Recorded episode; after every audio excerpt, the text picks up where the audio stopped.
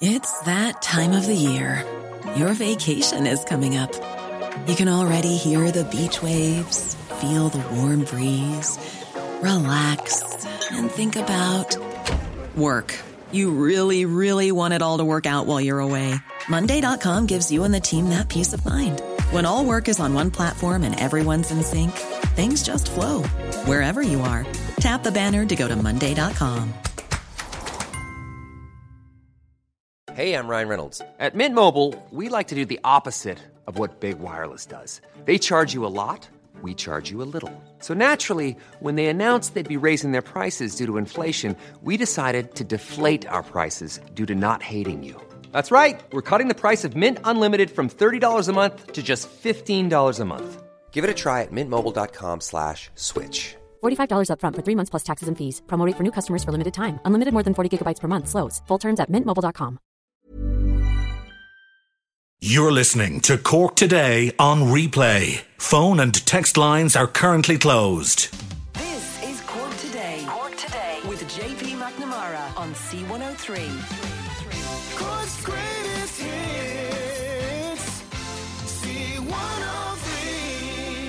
And good morning. Welcome to Wednesday's Cork Today. Bernie taking your comments across the show on 0818 103 103, or you can text or WhatsApp to 103 103. And ahead on this morning's programme, Cork workers in the community and voluntary sector are taking strike action today.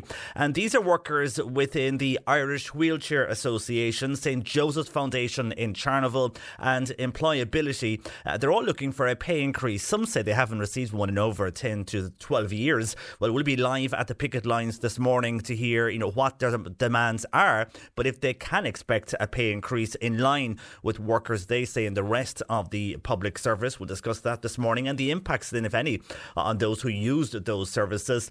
And we've received a number of calls earlier this morning uh, to the show, and these are from frustrated drivers and commuters who used the town of Fermoy to go to A to B.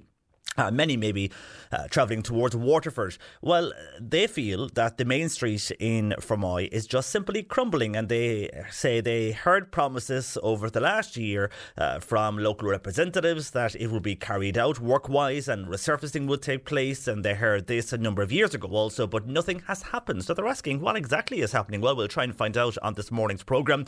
And we've also been contacted by people in the Charleville area, and this is their concern on the lack of public transport for the town. They held a meeting earlier this week, and it would seem that Charleville, the, people that want to use public transport, feel they don't have proper access to public transport at suitable times. So, for example, if you wish to get a train to Cork, uh, there is none at a time that you get to the office for 8 a.m. or maybe 9 a.m. Uh, some say you reach the office after 10 o'clock, which is just too late. Similar by bus, and they want, as there is a train running through Charleville and there's a train station there.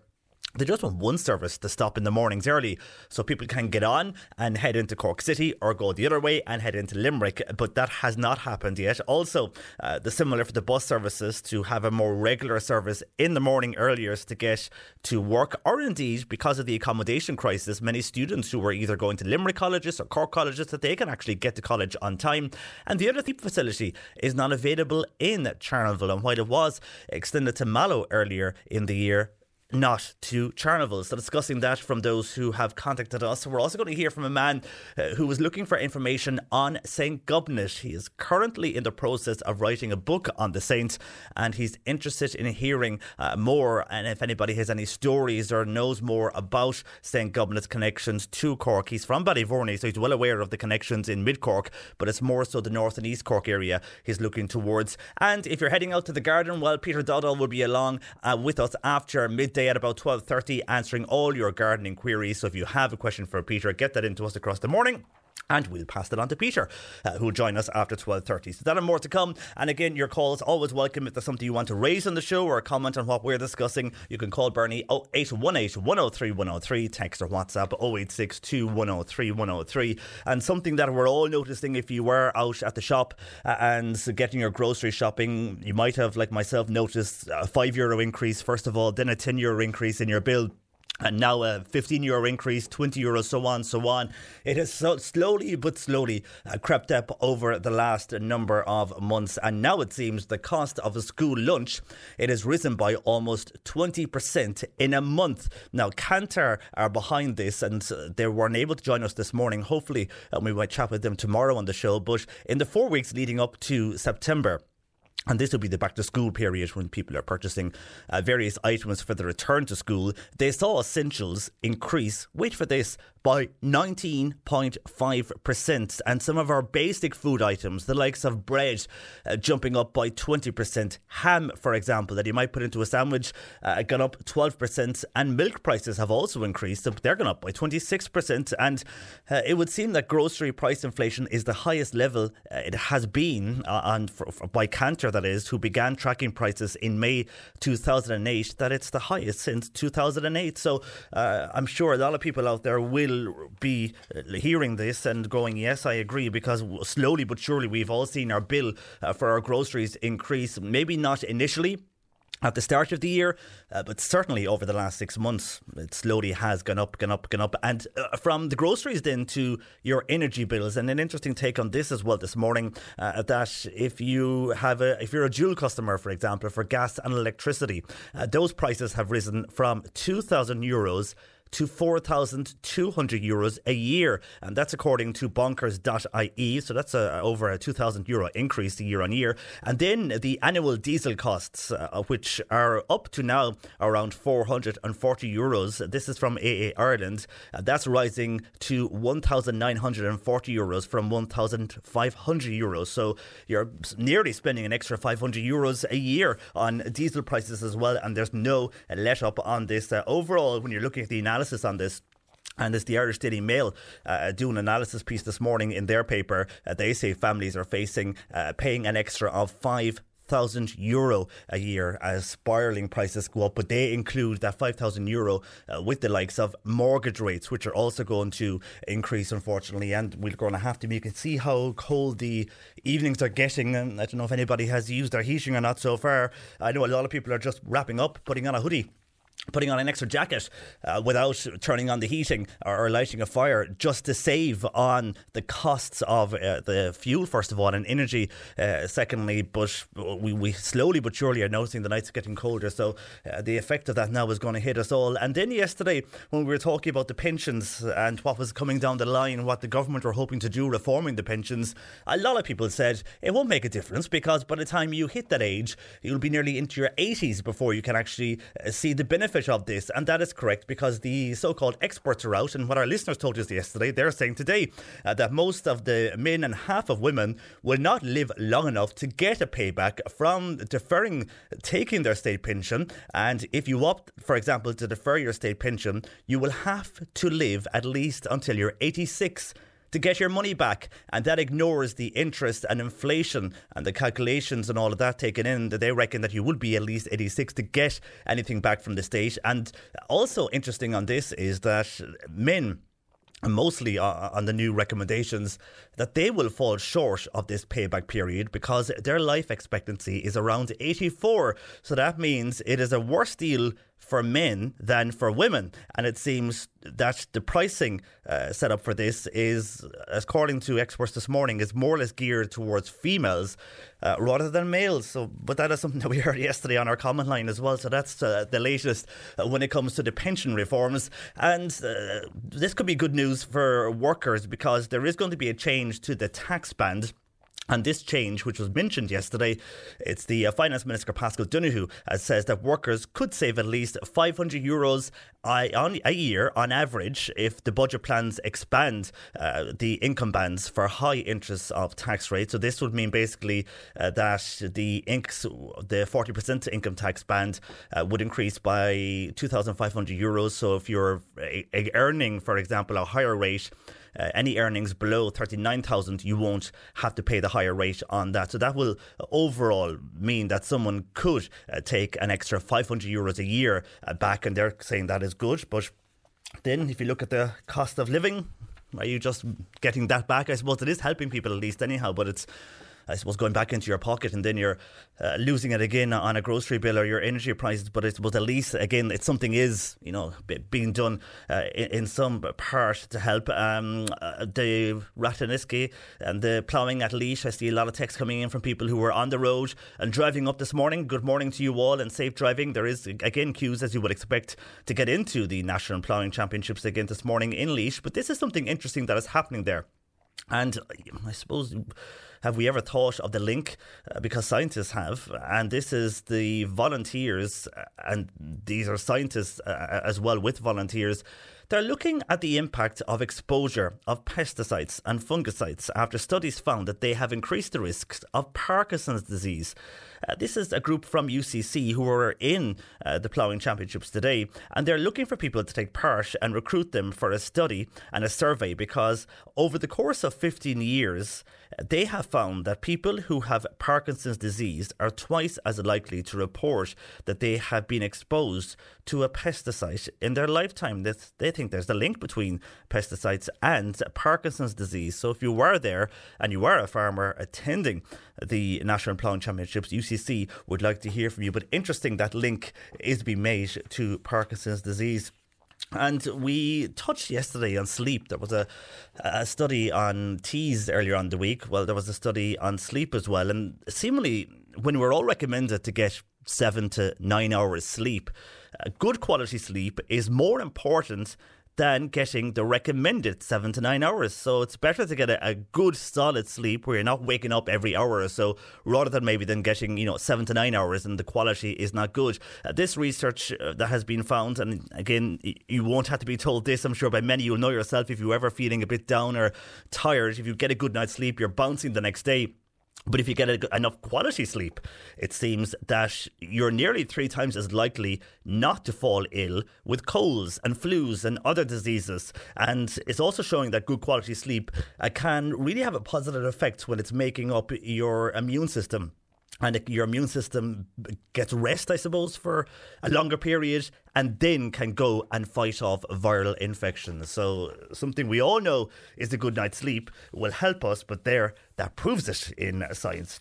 Our lines are open. Uh, Bernie taking your uh, calls. If there's something you want to raise in the show this morning, 0818 103 103, or you can text or WhatsApp 0862 103 103. We will be going to the picket line shortly and speaking to those workers who were striking today for better pay in the community sector. Yesterday afternoon, I'm not too sure if people saw this on the news or not, or maybe if you were watching on Oireachtas TV for those who do, but on Taoiseach Micheál Martin, he has complained about constant interruptions in the Dáil when he is speaking and trying to answer questions that are put to him. The Ceann Comhairle is going to undertake a review of the footage to examine the scale uh, and the scope of the so-called heckling.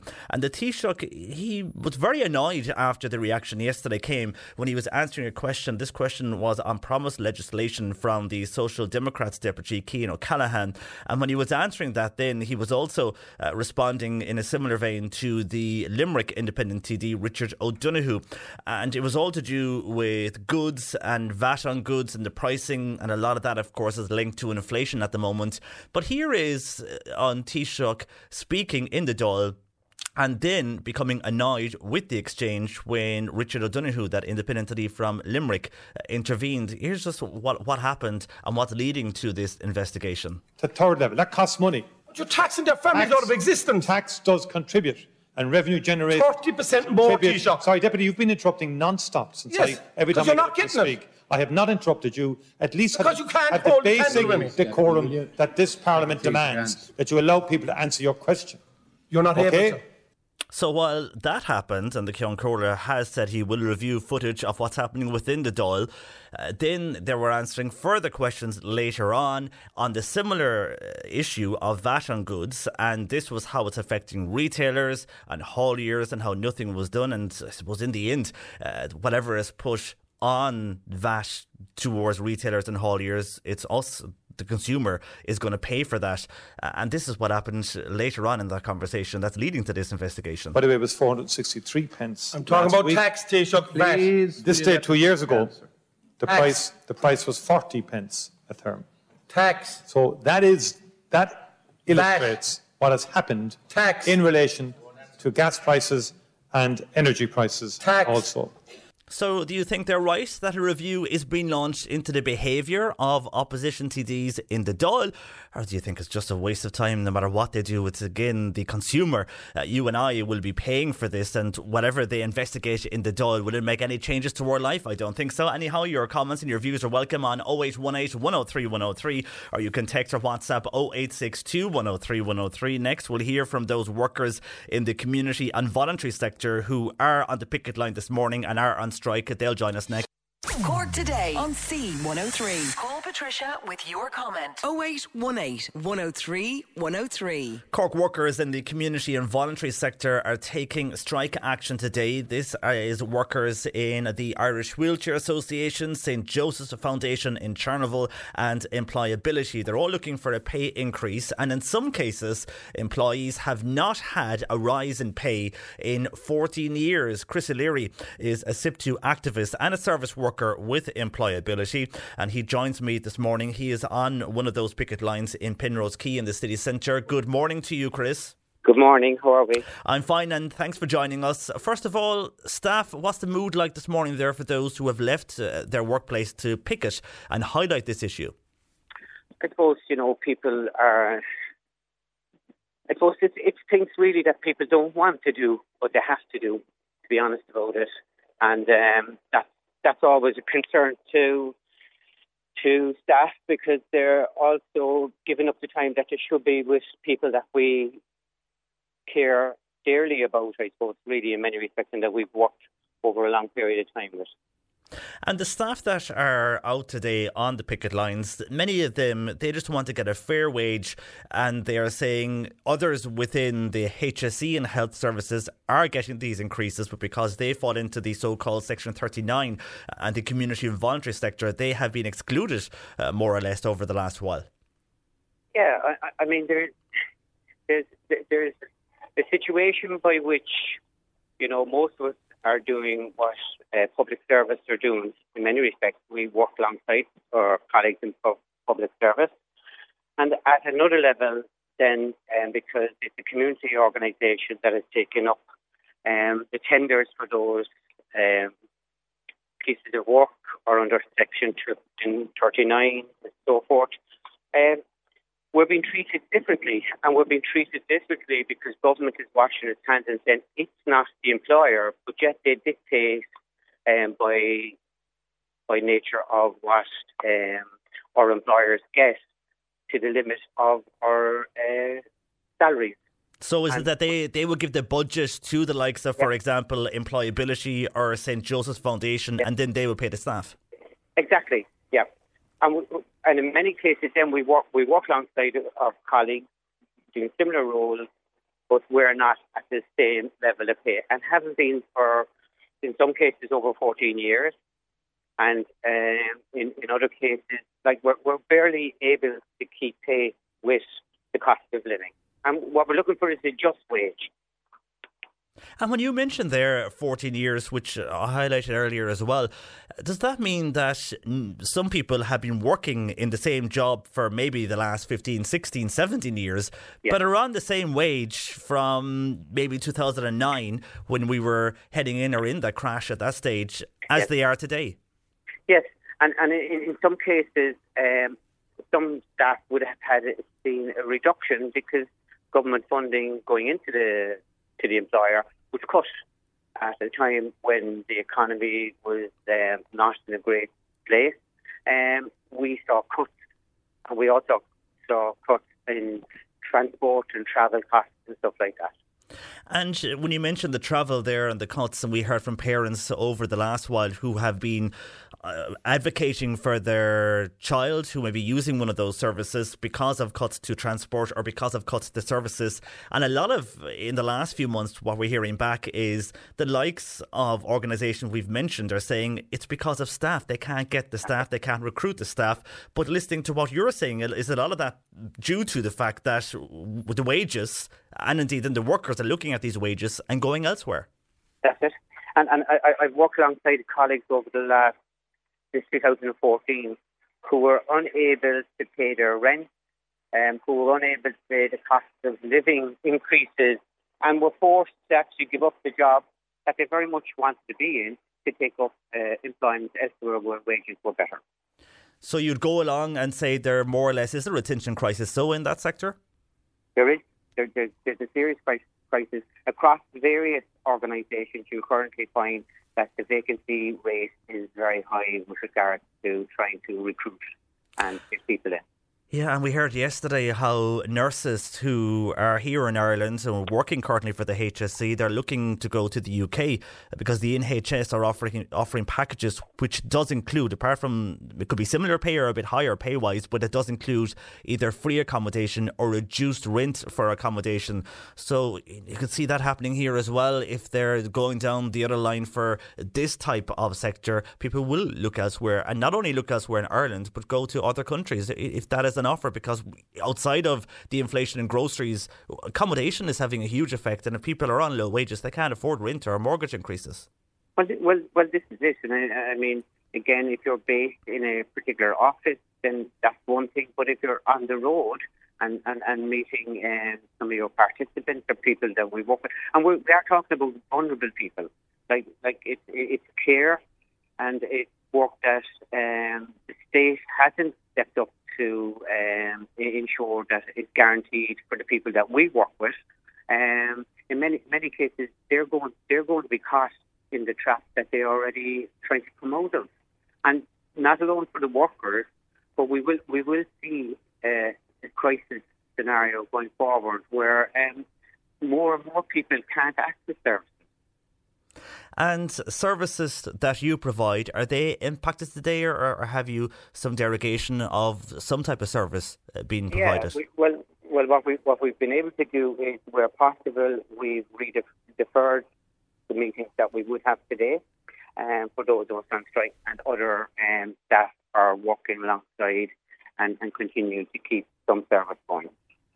And your role within employability as a service worker, you know, you obviously do this, you enjoy it, uh, and the help you give to people. Without services like yourselves, a lot of people would be in a very different situation if they didn't have employability, for example, where you are, or the likes of the Irish Wheelchair Association or St Joseph's Foundation, if they were just to disappear in the morning. Yeah, and, and and I suppose if you go back and you look at the causes why we're there in the first place is because the state, in many respects, um, couldn't couldn't complete the services themselves.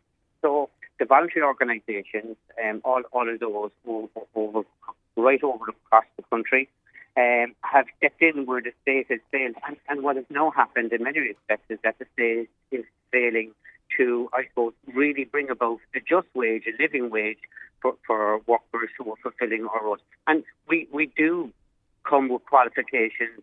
We do, we do very much, uh, you know, reach out to people and assist people into employment, training, further education, and that actually has a big impact on their lives.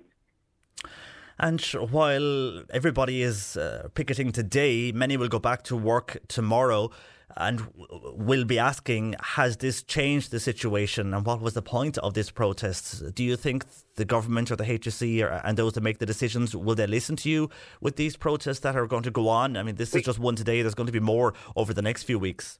No, I, I, I suppose this is a rolling campaign at this stage. Quite, quite clearly, it's, it, Cork today, it's Galway, Donegal during the rest of the week, back to Cork County Cork again during during Friday. So it's a continuous rolling campaign, and um, to be fair, that that's what we need to do. That's what we have to do. We don't enjoy it. And we prefer to be in a different situation where we're just dealing with the people that we work with and providing their care and their assistance throughout what, what we're really committed to do. But at the end of the day, we also have to survive with families that need to survive on the work that we're doing. It's becoming unattainable at this stage. Okay, well, we'll wait and see what happens over the next week if any announcements come from those uh, in charge and that make those decisions. For the moment, Chris, thank you for joining us this morning on the programme. Not at all. Thanks very much. Uh, that is Chris O'Leary there, who is a SIPTU activist and a service worker with employability uh, in Cork City. And while we're discussing that, what's happening today and, and those that are out, staff at Enable Ireland in Cork and Kerry, they will strike on Friday uh, with similar industrial action for them uh, taking place in the west of Ireland on Thursday. And uh, this week's industrial strike action then, it has been supported by the ICTU, SIPTU, Fórsa and the INMO. And as Chris said, they're rolling campaigns they will have over the next number of months. And the 14 years where people are waiting uh, for a pay increase. Mossy on WhatsApp says when the government TDs get pay increases, they get it immediately. Uh, They don't be waiting 14 years. You'd have to question what's going on reg- regarding the community and voluntary sector if they have to wait. No wonder they strike today. Uh, Mossy on WhatsApp to 0862 103 103. And on the way, we're going to hear from calls we got earlier this morning, and this is to do with what callers say is the crumbling main street in Fermoy, which many use as a commuter route to Waterford. Uh, we'll hear what exactly is happening uh, to that main street and that uh, thoroughfare, which was supposed to be redone about three years ago. And then I think we had word that something was to happen earlier this year, but it looks like nothing has. Discussing that next.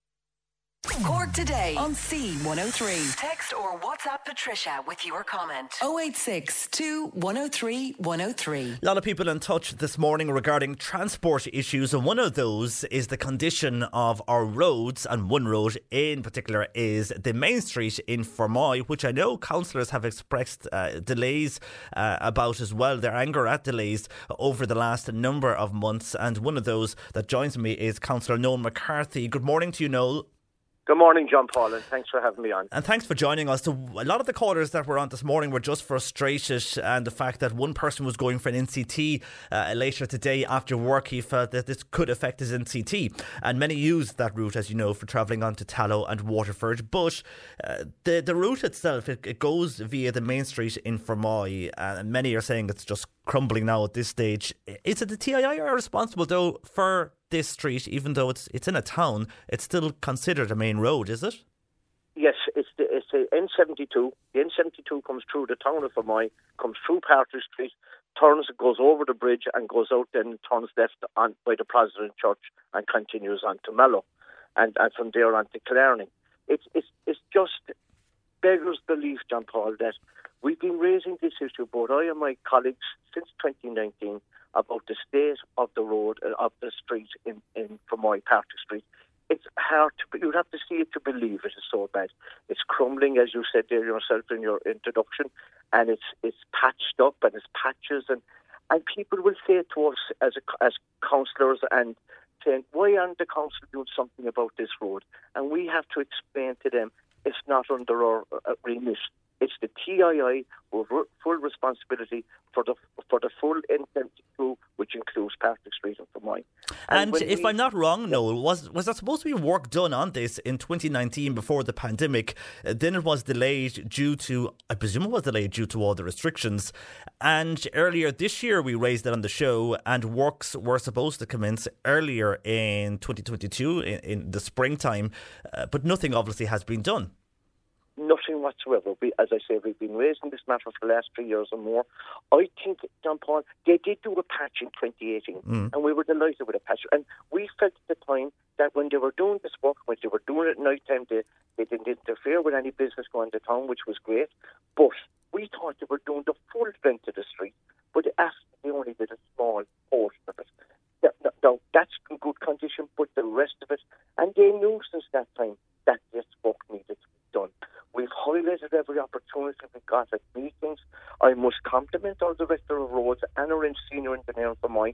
They have also raised every opportunity they've got. But we're falling on deaf ears and the money is not. I think it's down to money, John Paul. I think like they're doing other sections which needs to be done as well in the N72. You said about the person going for the NC. I know people have been on to me travelling that road on a regular basis and they're fed up with the, the road, the, the condition it is in. This is a national route. It's been ignored and it needs to ha- we need to get works done straight away. And if you On say the the money is gone, Noel, if they were saying in 2019 it was going to be carried out work wise, surely money was allocated then. And again, if something was supposed to be done earlier this year, you'd have to ask where is the money gone so uh, because it should have been allocated. Yes, there was money they said to put away for some section to be done again in Street in 2019. Then, through our um, from our engineer making representations, we got we were told that a, a certain portion of it will be done in 2022. Now that hasn't happened yet. I, I know we're frustrated at that as well. At least we got some bit of it done to be a start. But to get a letter back which we wrote to them in July on our last meeting before the summer break, to TII to, to what is really happening. And we got this letter back at our meeting on Monday, which I think was a kick in the, in the teeth and an insult to us in Fermoy uh, Municipal District to say that they have no plans now to do this work till 2024. As you can imagine, John Paul, that was hard to believe again with this response back. And we're not going to expect it. We're, we're definitely not. We're going to raise it at our next. We have a roads meeting at our next order meeting. We have a motion. We'll have a motion down for that to say we're not accepting this answer, and we're demanding a meeting to discuss it. And do you think that will make a change if it's the TII are responsible and not the council? By you putting a motion down, will it make some influence and will the work get done this year? Uh, because 2024 is an, another year and a half away. So I don't think from what we're hearing on, on the phones, people will wait that long. And, and I agree with you, and people are frustrated, both business people, the shoppers in our town, the people who travel through the town on a regular basis. Yeah, they, they, they, and like reading this today on the paper, they'll say, this can't be right. And we're saying, you we, we, want, we were not accepting it because we were told that some work would be done. It hasn't happened. We're going to follow up with that. We want the full length of Patrick Street resurfaced. That's what we deserve. Uh, the town of Fermoy deserves that. As you know, John Paul, coming into a town, the first impressions are always, you know, everlasting in your memories. And like, if you see this road patched up, you know, it, it's just, it, it, it shouldn't happen in the main street anywhere, the Mines Fermoy. And like, we're, we're Uh, we think it was under the control of the council. We'd have it done long ago. I really feel strongly in that. But because it's TII, because there's national funding, we're being ignored. And, and, and they say there's other places more important than this, but we feel we have to fight our battle here now to, to make them see that we are not accepting until 2024. Do you feel that towns like Fermoy and other towns right across Cork who have main routes going through their main street, that there should be some influence from the local councillors and local council uh, that, instead of the TII having full control over it? Without a doubt. I mean, we, we're the ones that go to, uh, that live in the town. We're the ones that visit on a regular basis. We know what the people are saying to us, and, and we and the TII should should listen to us to say, listen, we wouldn't be making these um, demands if we were, if it wasn't needed, and they can see it themselves. For, like when they come down, as uh, some of the officials from the area comes down and see Fermoy, they must know firsthand that this work is needed. I understand funding, but like, we, we can't wait this long. Funding should have been, as you said, the 2019 and 2024. That's a five-year stretch. That can't be right for funding not to be given for respect to road. That that You- needs to be done. You touched on businesses there, Noel, uh, and one thing you'd have to ask is the retailers who are paying rates to the council. I mean, they must be very unhappy asking what are they paying rates for? Exactly, and, and and they can't understand. When I go downtown and, and downtown, people stop me and say, "No, the road," and I'll say, "Yeah, it's not." I- I- It's very, I, I they think sometimes this can't be right. What I'm telling them, I said, "It's not our responsibility. It's a national route. It's TII. We're trying our best." And saying, "So what are we paying rates for? And what are we, you know, doing our best to get people into our town to, to shop here and and like to be able to be, drive through the town without hitting a patch or hitting a bump on the road in the main street doesn't make sense." And that's what they are annoyed. No Well, doubt about it. hopefully, Noel, that motion that will be put down will get to the TII and something will be done and works will be done this year, if they can do them before the end of the year or early next year, and get that route resurfaced. Uh, I think people just cannot wait until 2024 uh, for a town the size of Fermoy, but also for commuters who go west to east from Waterford to Kerry on that route either. They're getting frustrated. Uh, for the moment, Noel, thanks for joining us, and we'll, we'll keep in touch to see what happens with that motion and if it gets to the TII. But thanks for joining us this morning. And thank you, John Paul, for having me on. Thank you. Thank you. No, Councillor Noel McCarthy there joining us from Fermoy. I have a number of texts in when we mentioned Fermoy. Bandon has come up on our text screen a lot because people are frustrated also saying, I agree with your callers who are frustrated travelling through Fermoy. I have to travel from Dunmanway to Cork City every day and North Main Street in Bandon is a nightmare. Uh, my friend was down on holidays with us over the summer months and his young five-year-old was calling Bandon Bumpy Bandon because of the condition of North Main Street. Uh, what can be done on this, says Don? Well, Don, I can tell you we did raise this in the show a few weeks ago. Works are to commence shortly. A tendering process is underway whereby that street is to be totally resurfaced from the courthouse, if you know Bandon down, as far as the Allin Institute, uh, where the old post office is in Bandon town. So that is due to be uh, resurfaced, I would say, in the next two to three months. That's the answer answer we got uh, from the council and local councillors when that was raised a few months ago. Should that hopefully will change. But you're right. Uh, the street should never have been left in that condition for so long. And I, I travelled the street uh, myself, and it is uh, you know you're driving and you're you're bouncing around your car because it's just such uh, in bad repair. And for a main thoroughfare from people who are driving uh, into West Cork, hitting Bandon, driving through to go to Enniskeane, Ballineen, Dunmanway, uh, Bantry, wherever they're off to, that is what they are met with. And I think Noel is right there in what he said about many people that come to a town, their first impression can be what they see around them. And if you're travelling through a town, and more so in tourist areas, and you're met with bad road conditions, like your friend's five year old son.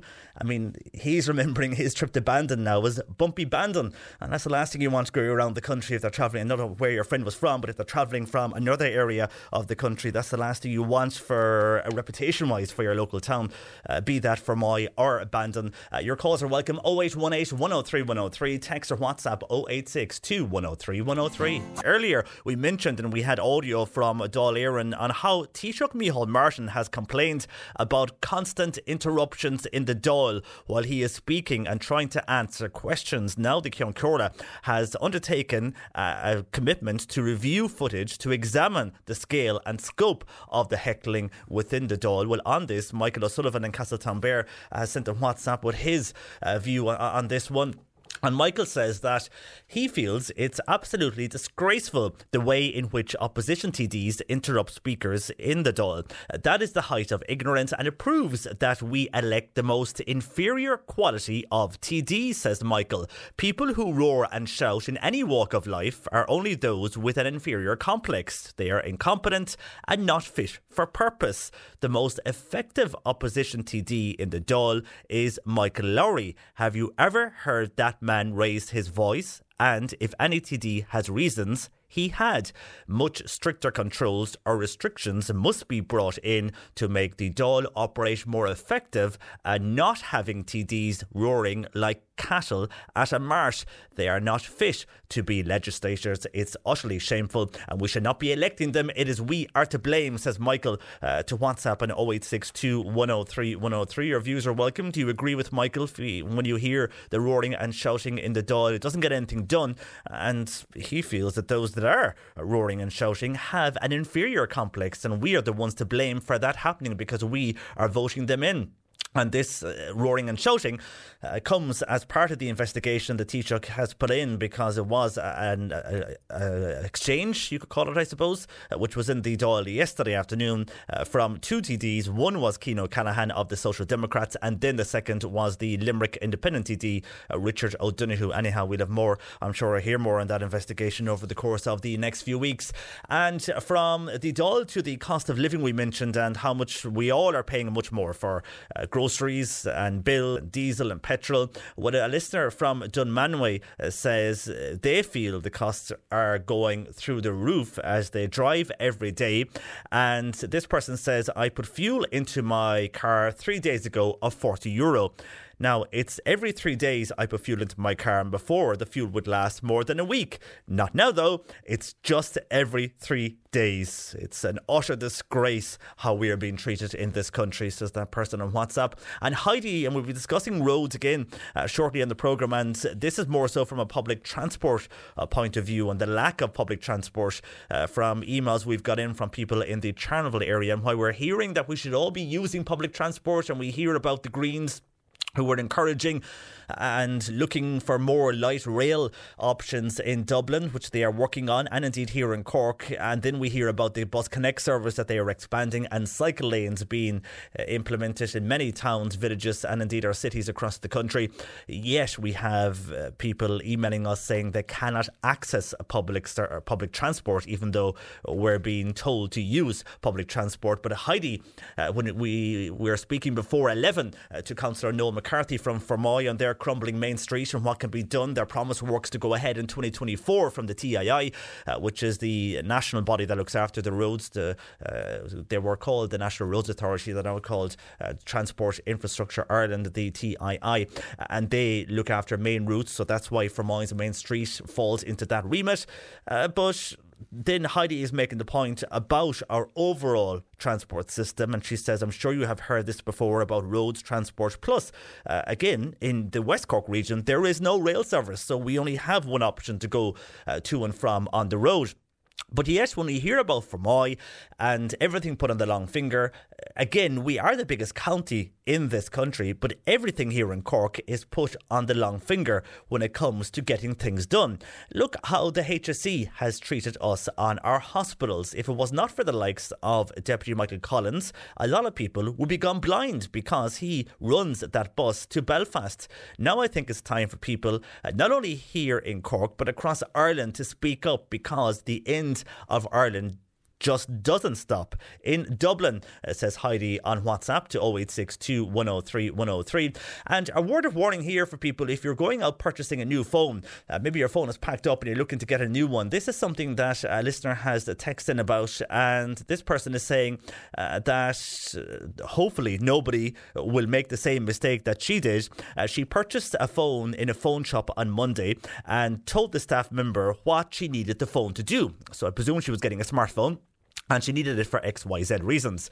Uh, to which this person behind the shop, who's an expert and who she trusted, uh, chose, uh, uh, chose a phone for her and said that this phone would serve her purposes. So she paid 200 euros for this phone as she was badly stuck, only to find out afterwards that it would not do anything that she needed it to do. And she asked the sales assistant for, but no, it wouldn't do anything that she wanted it to do. Uh, so she took it back and asked for her money back, to which she was refused and said her only option was to spend another few hundred euro on a new phone. Uh, but then that she could do nothing with her original phone, that she would have to keep her original phone and spend more money on a new phone. And then she said the sales assistant was boasting that he himself paid 1,200 euros for a phone himself. Now, uh, the person that has contacted us says, I am a single mother. I needed a phone to help with my college assignments. I was stuck, so I did anything I could to get a phone fast. This is what I did. 200 euros was, was my budget overall for a new phone. I spent that, uh, and then I get a phone that can't do what I wanted to do. And now I can't get my money back. And I have to go elsewhere to get another phone that will actually do and work for me. Uh, quite upset and money gone. I'm wasting money, especially in these days. Uh, so, a word of warning if you are going to a phone shop, uh, maybe check out the phone while you're there in the shop if it will do uh, what you want it to do. Because I know uh, there is so many various phones out there on the market, but I'm sure you'll all be familiar if you're getting an Android phone uh, or a smartphone that many of them work off Google Play. So, you'll see the Google Play Store on your uh, handset.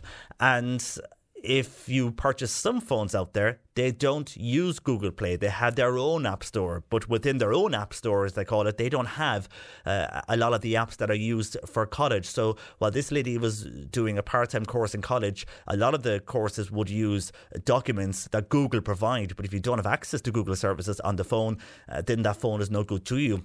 And that seems to be something that has happened here in this. I could be wrong, but it, it sounds like something uh, that has happened here because I have heard of students who have got phones over the last month and they've realised after they purchased the phone uh, they can access Google Play, uh, and that is now for Android. Obviously, Apple is a different kettle of fish. They have their own uh, Apple Store, uh, and that works totally different. But for Android, which are sometimes cheaper, you can find yourself in that situation. So, a word of warning for those who are getting a phone and you maybe should check first if the Google Play Store is on that phone or ask if the Google Play Store is within that phone because I've heard of so many people getting caught over the last month, uh, in particular students who uh, colleges now using uh, more of the Google services. And when they go on home and plug in their phone and want to start downloading apps they need for their college courses, they can. So, just a word of warning. And something, uh, one of my friends, he's just bad with technology, wouldn't understand much when it comes to technology. And then one of our other friends is a whiz kid in technology. You could ask him anything and he knows all about memory and laptops and everything is just really good at that type of stuff. Uh, so if they're ever going purchasing items like laptops for work or whatever, he will bring a friend with him. So maybe that's an idea for the future uh, for that person on text to bring someone with you that knows their stuff with phones. Uh, but overall, for anybody uh, who's buying an Android phone, look out for the Google Store. Make sure the Play Store is on uh, the apps that you can download and use for various uh, reasons when you get your new phone. Anyhow, thank you for that word of warning. And one more that is coming here this morning from two people, and this is reacting. I'm sure you saw the video footage on TV and on social media over the last two days. Uh, what happened in Cherry Orchard when a car rammed into a Garda car? There was two cars chasing around a housing estate in Cherry Orchard in Dublin. Uh, in the end, the two cars were burnt out in a green area of that estate or next to that estate. But they rammed a Garda car. I think it was twice uh, while onlookers were cheering when the Garda car was being rammed. And uh, I've got two texts from Macroom, and here they are, which basically say uh, we're looking and hearing about what happened in Cherry Orchard, and that is terrible. But JP, here in Macroom, we are heading for that as well. We have boy racers, this WhatsApper says, flying up and down the town all night, no guards in sight. And now they have one unit in Cherry Orchard, and that's since what's happened in Cherry Orchard. Some would say a bit too late putting in a Garda unit there now. They're not going to come back and do the same thing in the same place. No, they might, but uh, doubtful that they'll maybe go to another uh, housing estate in that area. It's, it's a big uh, housing area uh, within Dublin, but uh, they're saying should something happen like this in Macroom, we don't have that type of unit to deal with this situation or have a guard uh, parked in the street or nearby all day or all night. also, this person says there's no guards to be seen on the streets either, and people are parking on double yellow lines and holding up traffic, and nothing is done. And another person in Macroom uh, reacting similar to what that uh, person is saying. Uh, they say, though, in their housing estate, they have, again, they call them boy racers, driving into their estate. Last night it happened, spinning around and then driving out again. You can hear the brakes screeching and the wheels burning. Now, we never had this issue before, only in the last few months, but due to the scenes in Cherry Orchard, it's causing us to think that something needs to be done, or worse still, they'll see what happened in Dublin and they'll try to reenact it in Macroom. So, two separate uh, WhatsApps on what people are worried about in Macroom following what they saw in Cherry Orchard. Are you leaving Macroom? Uh, the people involved don't want their name or housing estates mentioned, but is it a problem in Macroom? Boy racers, late at night, up and down, I presume the main street or some streets in Macroom, but also driving into housing estates, doing wheelies, as, they say, uh, and then driving out again, but causing disturbances. Uh, your views are welcome if, if it's something that's maybe it's happening in other towns as well. And uh, as these people on, on WhatsApp are saying, they're worried uh, from the scenes they saw in Cherry Orchard that it would kind of react a copycat situation for them. Uh, but maybe it's happening not only in Macroom and other towns. Anyhow, your views are welcome. Uh, you can call Bernie 0818 103 103 or text or WhatsApp 0862 103 103. C103 Jobs. And on today's Job Spot, we have vacancies for fitters needed for a well known mechanical company in Cork. You can apply with your CV to jobs at hamiltonfrench.com. A sales assistant is required for the three mobile phone store in Bandon. It's a temporary position for five months. It's four to five days per week, including weekends, and you can email your CV to manager.bandon at 3.ie. And qualified childcare staff are needed for relief work and cover work in Dromina Community Play School and after school.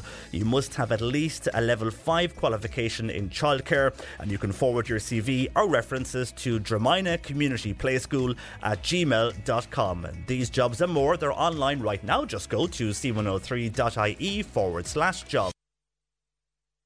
Cork today on C103. Call Patricia with your comment. 0818 103 103. We have received a number of emails across the week from people who are not happy with the lack of tr- public transport, and this is in relation to the Charleville area connecting to the cities of either Cork, uh, Limerick, or indeed to Tralee. Now, a meeting was held uh, earlier this week to highlight the lack of options for those living in Charleville, and Evelyn O'Keefe is chairperson of the Charleville Community Forum, and she joins me this morning. Good morning to you, Evelyn.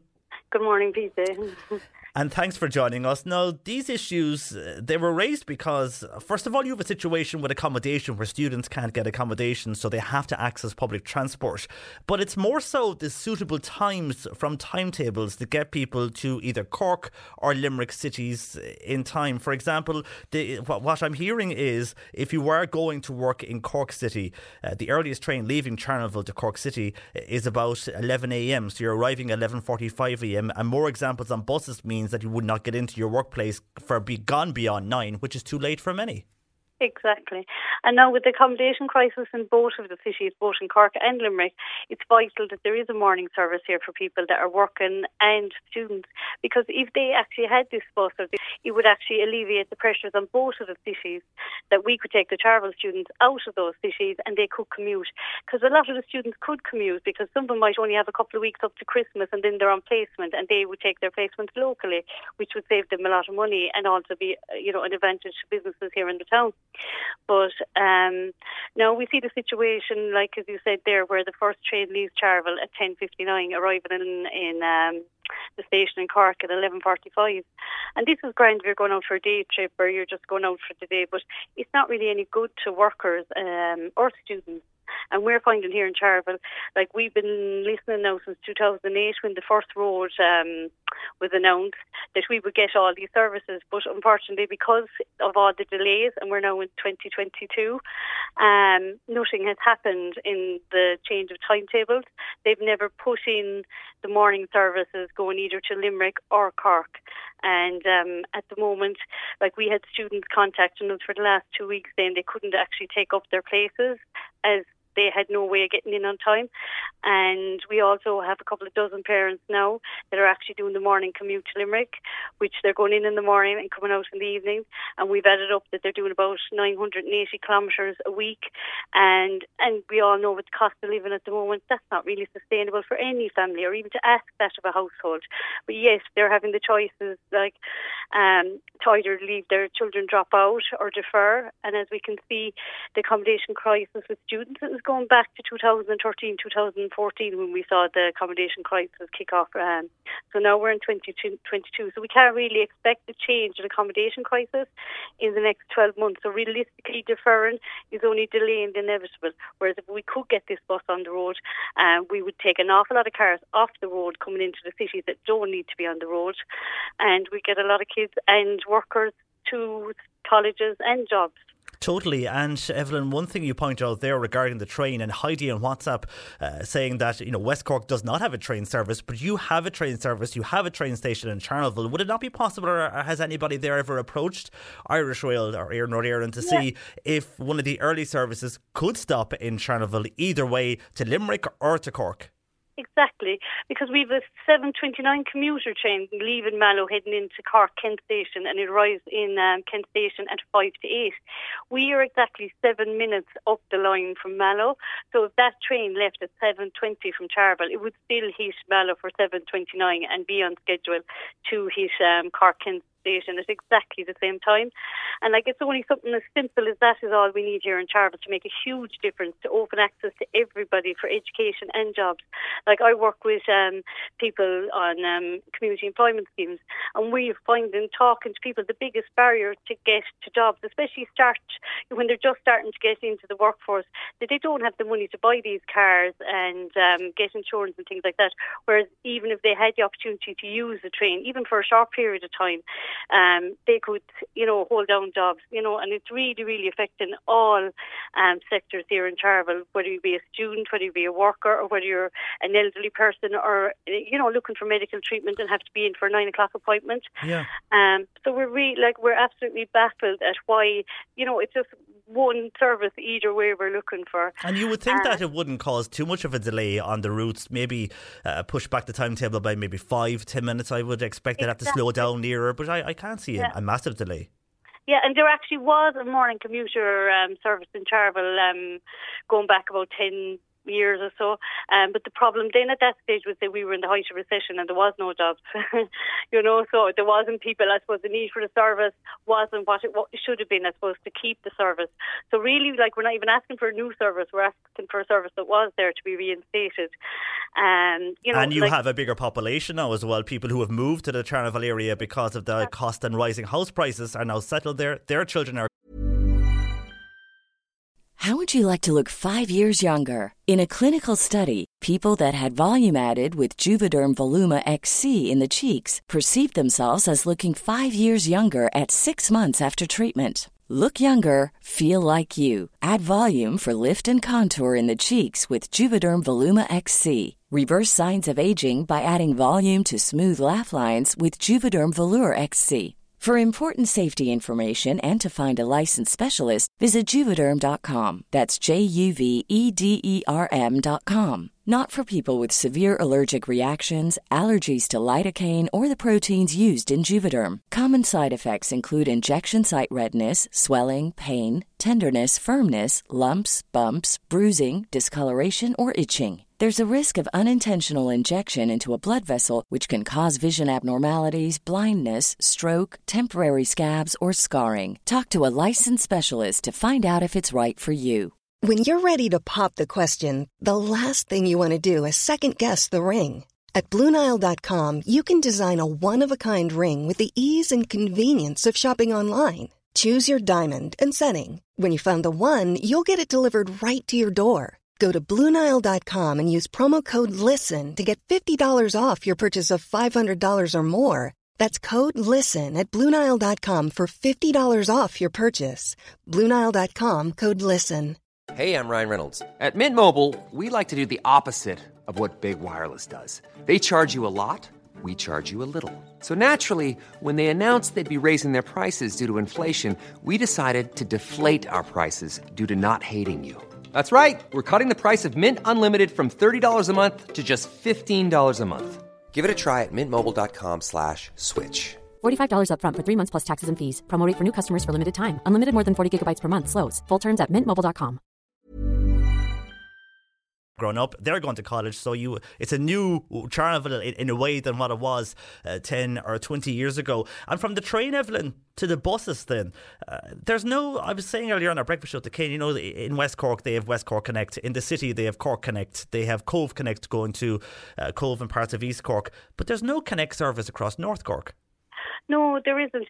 But the thing is, with the, here in Charleville, we're covered by the express route. Hmm. And our issue here is, we say, with students, we say, with the express route, again, the first express route leaves Charleville at 8 o'clock. It isn't any good. Also, as far as students are concerned, they will say if the Leap card is even rolled out at the moment, like it was there on the 5th of September, um, which is available to Mallow students, isn't available for students here in Charleville, as because we're covered by the expressway service. And the expressway service does it. You can use the Leap card, but you don't get any discount on it. So we have a situation where, like in, for an example, there on the trains in Mallow, um, a Cork student to Mallow pays two euros, but a Charleville pays six sixty. So there's a, quite a big jump. Um, but again, it's because we're on the N20 and we don't have the Bus Éireann services. We have the expressway. We've one Bus Éireann service leaving, and it is a good service have. It is the 705 leaving Charleville to into Cork Station. You know, and some students are looking up if your your course is within the city centre, you will get your course on time. However, the issue there is that bus doesn't return till the following morning. So if you get a return ticket, you can't come back till the following morning. It doesn't. That if you buy a return ticket, the expressway services don't honour those tickets. So basically, we just have one service out, and you have to wait till the following morning. I think it's at six or something like that. It comes back out of Cork to Charleville. Um, so again, it's not really any good. Um, so you, we're kind of caught in the middle in Charleville. Like even though we have the fantastic um, train station, and it is absolutely kept immaculate, and the trains that come in and out of it are brilliant, but they're just at the wrong times.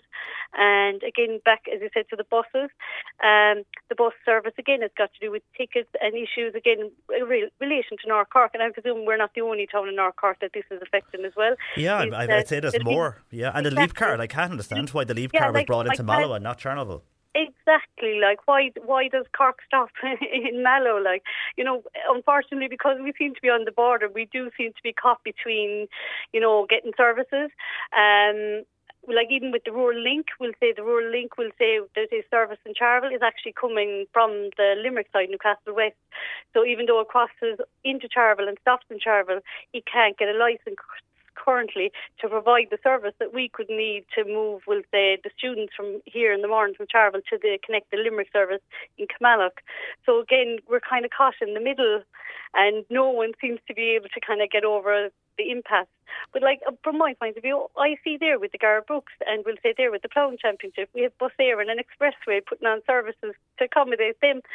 And it's fantastic to see. But, you know, workers and students here in Charleville need a service and nobody seems to be able to move it from we know we need the service but to provide the service Yeah, and as you say, you're willing to use the services. The town has increased in population, and new people have moved there over the last ten or fifteen years. So it's a different uh, aspect of, of traveller now than it would have been maybe fifteen years ago when things changed, as you mentioned during the recession. And it's interesting, Evelyn, that you said about people cannot afford to purchase cars and, and the cost of fuel. The Greens keep telling us to leave our cars at home to use public transport. I mean, in the cities, there's debates going on about removing the gardens, uh, people's back gardens or front gardens, as they're going to use those lanes to get new bus routes in called Bus Connect in city areas, and that's in Dublin and here in Cork City. Uh, and then we have issues in North Cork where I think it was the National Transport Authority, they're refusing to grant licences, uh, which would increase the, the private bus operators in Charleville. So it's, it's like one crowd is saying one thing and somebody else is saying a different thing. Exactly. That's what we. But like as we're we've been looking into it more and more in the last week or two, we've actually realising that um, you know we were saying like what could we do instead of looking to the government all the time? Is there something we could do? Do you know? Maybe there's a simpler solution than what we were looking for. So we, you know, people were saying, oh, the City Link bus passes through Charleville all the time. You know, um, Mm-hmm. why why and it's half empty? Why isn't it stopping? So we contacted City Link and we said to them, you know, we have an issue here in Charleville. You know, we don't have these services. Um, any chance basically you could stop? So what they wrote back to us is they said that they had applied for licenses for travel in the past and they had been refused under the um, because we'll say they said that the PSO was being provided by Bus Éireann. So basically, they're saying the public service obligation is being provided by Bus Éireann, and that is why the likes of City Link, which wouldn't add an extra bus into Charleville, they're already passing through Charleville. They're just not permitted to stop. Um, and I don't know would they service that early in the morning. Again, we'd have to look at that, but they're not even being given the opportunity. But yet, and again, they wouldn't be adding to congestion that's in Charleville because they're already coming through. Yeah, they're driving through anyhow to go on to Limerick, so there's no extra uh, g- uh, extra traffic going through. But also, it's interesting again that they're not allowed to stop there because of this PSO license, and you're more or less refusing them to do that uh, while there's a, a need for that. So, what's the next situation for the campaign? Because I presume at this stage a campaign is going to be started now in the Charleville area about the lack of public transport you have. Uh, are you going to hype up the campaign? Are you going to hold protests, or what's going to happen? Exactly, we are because, like as you mentioned there about population, like we have estimated at the moment between 2016, when the last census, to when the recent one was taken in 2022, Charleville now has a population increase roughly of about 20% that we have estimated. So, like with this kind of growth, and we've we've we've lots of housing developments starting to come on stream here in Charleville, and we've another big development here in the town. We'll say that's nearly finished, and we'll have people moving into that. And again, there's no parking spaces there, so we keep building and building, and we're encouraging people to use public transport. And the public transport's not there. We, you know, we need to call the local officials to account, and the local county councils, and the National Transport Authority, as to that we can't be waiting forever for this road to be Yeah. The students and the workers, you know, we need a public service, and we need it now. And if they're not going to provide it, just to let other operators come in and provide the service that's badly needed in the town. Yeah, totally agree. I mean, the private operators are elsewhere, so why not have them in Charleville? And that M20 that we're talking about, I mean, we're talking about that for the last 20, 30 years, so I don't know when Yeah. that is it's ever going to uh, Yeah, uh, exactly. go go ahead. think the same. exactly. Uh, for the moment, Evelyn, the best of luck with you. With stay in touch, and uh, hopefully there'll be some good news anyhow from existing operators who want to provide those services, and also maybe Irish Rail will, will do something.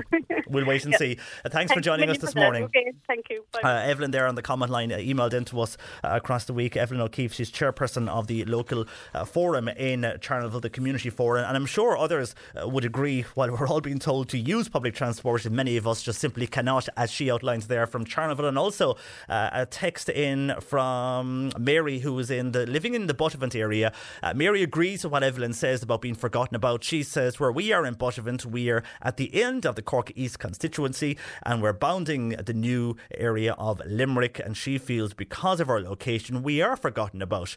It's very unfair, uh, especially when you hear the debates from the city about the removal of gardens uh, for bus lanes, yet we can't access buses in many parts of North Cork. Uh, but also outside of that, uh, Mary says there's bigger issues that we are forgotten about, and she feels that only for community activists, nothing will be done. Thank you uh, for your text to 0862 103 103, WhatsApp on the same number. And on the way, we're going to hear before on the show. You would be uh, be familiar with Una O'Hagan, uh, the former RTE broadcaster, who has uh, joined us uh, on air regarding saints and the book, along with her late husband Colin, on the saints they have written about over the years. Well, one man is looking for information regarding Saint Gobnait, and he's currently in the process of writing a book about Saint Gobnait. We're going to chat with him next. You're listening to Cork Today on replay. Phone and text lines are currently closed.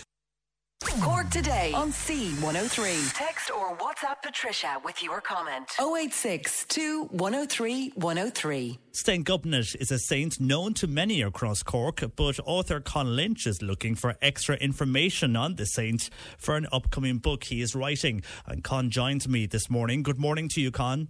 Good morning. First of all, why did you decide to write a book on St. Gobnait? Well, I, there are four reasons really. The first one, I suppose, is gratitude because as a young uh, man uh, and a young boy growing up in Ballyvourney, uh, in common with people all over Ireland at the time, if people were sick, they rarely sent for a doctor. And if you were ill, well, we depended very much on Saint Gobnait, our local patron saint, uh, who uh, with whom there are many cures uh, associated. And um, I suppose it's out of gratitude in a sense that uh, I thought I should write the book. That's the first reason. The second reason is that um, uh, I think it's a story that should be told because um, was really an amazing woman. Uh, she uh, started in in Sheeran, County Galway, living um, uh, on her own. She was originally from Clare, and while there, she had a vision or a dream which told her that she should search for a place where she would find nine white deer uh, together grazing. And uh, she had to have extraordinary faith to set out on such a journey. Uh, the journey took her to um, from Inisheer to Dunquin and Kerry, on to Kilgobnet and Kerry, Ballyagran and Limerick, down to Kilgobnet in Waterford, back then uh, along the Blackwater, I think, and uh, certainly she's associated with Mallow, um, uh, she, with Kilshannig, where Abbey as well is based, of course, and where there's a good committee there, and uh, then on to Clondrohid, um, and Ballyvourney, and she may have been in Dripsey Courtswood area, but uh, the jury is out on that one yet. So uh, that's the, the, the second reason because I think it's a story that that, that should be told. Um, the third one is um, it's that because it's such a journey, and uh, I read one time about a Camino in, in Spain, and uh, I thought that it would uh, be interesting to have a Camino uh, de Santa Gobnait, but um, it went out of my mind for several years until I started again a few years ago to research St. Gobnait. And that's the, the other um, reason. And uh, then, of course, there is a, a, what I would call a, a byproduct reason. And St. Gobnait acts on the list of saints, the official list of saints in Rome, the martyrology, until about the 13th or 14th century, thereabouts. Uh, and she and her name and uh, the names of a whole lot of other people were actually removed at that time. Now, there were good reasons for it, probably because um, maybe many of them, uh, they weren't sure if they were ever real people, but um, Gobnait is certainly very much a real person. And um, the uh, church in Ireland then in 1998 restored Gobnait as an official saint and the, round in Ballyvourney where the shrine of St. Gobnait is was um, identified and marked down as an official site of pilgrimage for the Jubilee uh, 2000. So uh, that's um, uh, generally the, the reasons why I thought the book should be written because, as I said, it's a story that should be told, and she was quite an amazing lady. Yeah, Con, and as you mentioned there regarding the Camino, I think that would prove very interesting. But would it be a makeup of boat and land for this Camino? I think they would now. It's likely that she came by boat to Dunquin Mm. because there would be quite a lot of traffic uh, um, uh, on the sea at that time. And we must remember that St. Brendan uh, set off even for uh, uh, to find America. So there would be very competent sailors at that time. And the land journey would um, pro- probably be done, then the rest of it would be done on land. It, it, there are several difficulties, of course. Number one, I have to be sure that each place is authentically associated with Gobnait. Um, there are an awful lot of, uh, well, uh, there are quite a number of wells that uh, are associated with her as well and that bear her name. But I'll certainly be uh, starting the Camino as uh, our outline it on the basis of the principal areas which she visited. And just when you mentioned there about more information on areas associated with Gobnait, uh, one of the reasons you're joining us today is you're looking for local knowledge, more so from the Mallow region.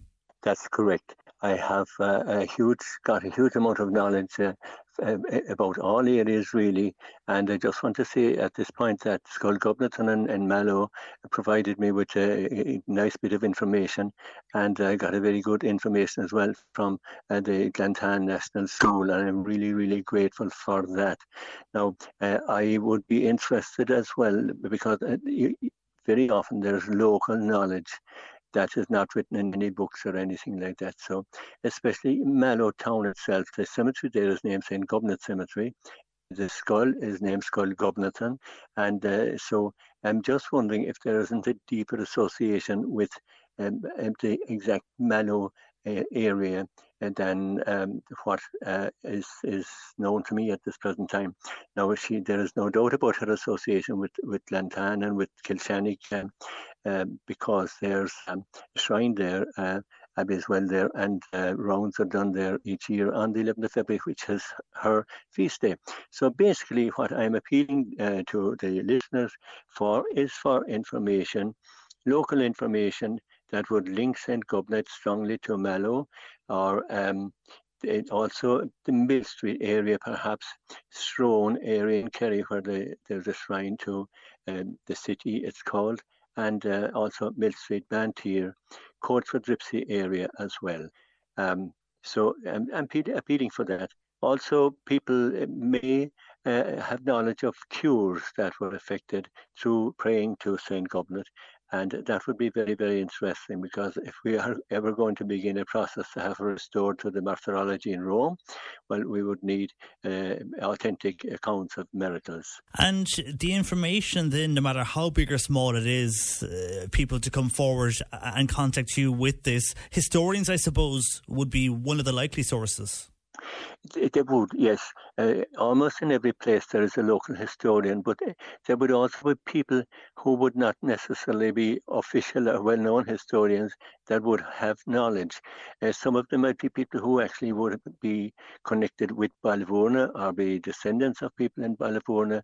And others, uh, it's for whatever reason, if somebody has information about Gobnait, um, I, I would really, really appreciate um, them sharing it with me because the last thing I want to happen is that I have a book written and then somebody says, oh, this story has happened here or this happened there and you didn't uh, include it in the book. So uh, please tell me uh, now uh, if you do have information and it would be um, included in the book, hopefully. And you mentioned there earlier at the start when I was chatting to you regarding in Ballyvourney in the early years uh, that if you were sick, you would go to your doctor maybe, but also people would turn to St. Gobnait. Uh, do you already have stories of cures that, that are attributed to St. Gobnait? And just uh, uh, as a child growing up, and uh, most people would, would never see a doctor.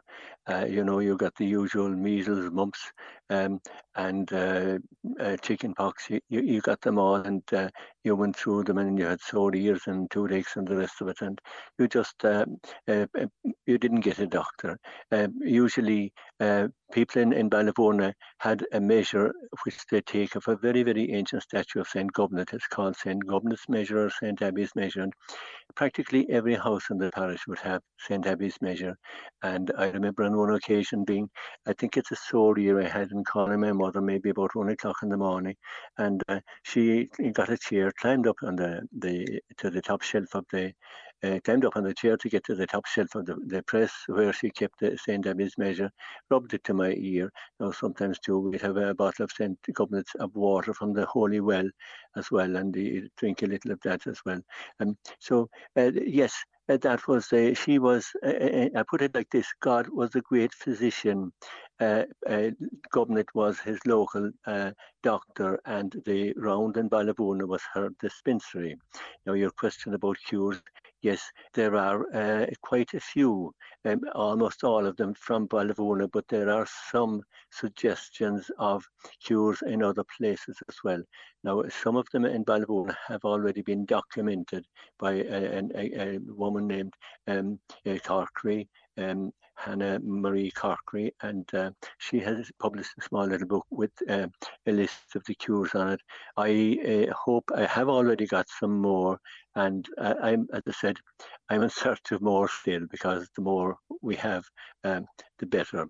May I also just say that um, coincidentally, another uh, lady um, it was uh, following um, doing a project on the Holy Wells of Munster and uh, in her work she uh, became interested in St. Gobnait as well. So she is also working on on uh, outlining a, a, Camino, and uh, we have met and uh, talked together. So hopefully we'll we'll agree on a final one. It's good to have somebody else. Um, uh, helping anyway. Yeah, true. More stories, the better. And if people have information, Con, uh, what's the best way to contact yourself? A, a website, because um, I uh, this will be my fourth book, uh, the book on St. Gobnait, if I, with the help of God, get the help to finish it.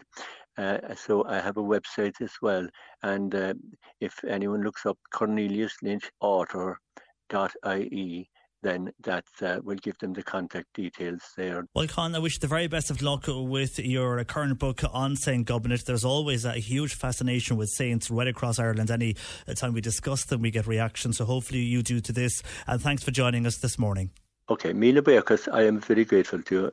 Thank you, Con. Con Lynch there, uh, author. If you want again to contact him, you just go to his website, corneliuslynchauthor.ie. We have his mobile phone, phone number here as well, and you can get in contact with us and we'll pass it on to you. Also, your gardening questions are welcome. If you have a gardening question, because Peter Dowdall, the Irish gardener, is along from 12.30, you can call Bernie now with your questions on 0818 103 103, or you can text or WhatsApp 0862 103 103. Cork today until 1. Bernie taking your comments along with your gardening questions because Peter Dowdall will join us at 12.30 answering all your gardening queries. If you have one, get those into us now.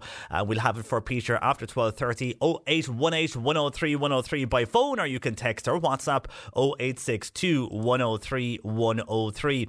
And a lot of comments in on the various issues we've been discussing across the morning. We'll get to those very shortly. Uh, but first of all, back to something from actually just one that has come in there to Bernie um, that I just want to give a mention to. This is a man um, and calls from the Doneraile area that's just come into us. There's a man, locals in Doneraile are claiming, uh, pretending to be going around as a guard, uh, but he is calling to elderly people in the area. He has just called to one person, and this was in the Ballymandrew area of Doneraile. And the man claimed to be a member of An Garda Síochána. And I'm not too sure if he was wearing uh, a Garda uniform or if he was had some type of ID with the Garda logo uh, that he was claiming he was a member of the force. But he told this lady to go and check wherever she keeps her valuables. And it was something to do with a check they were doing in the area and to make sure that everybody had their valuables and, and their items locked away securely. So she did this, but when she came back down, and I presume back down the stairs, this man had taken her purse. Uh, but the lady's purse had over 400 euros in it.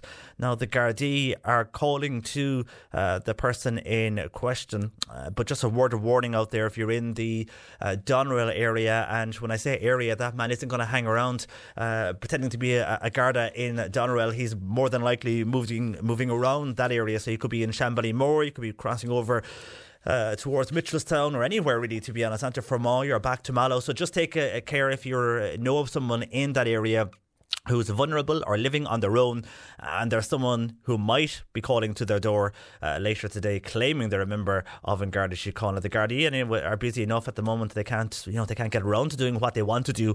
None of mine calling to see if people are keeping their uh, valuables in their home secure. Uh, so just be aware of that.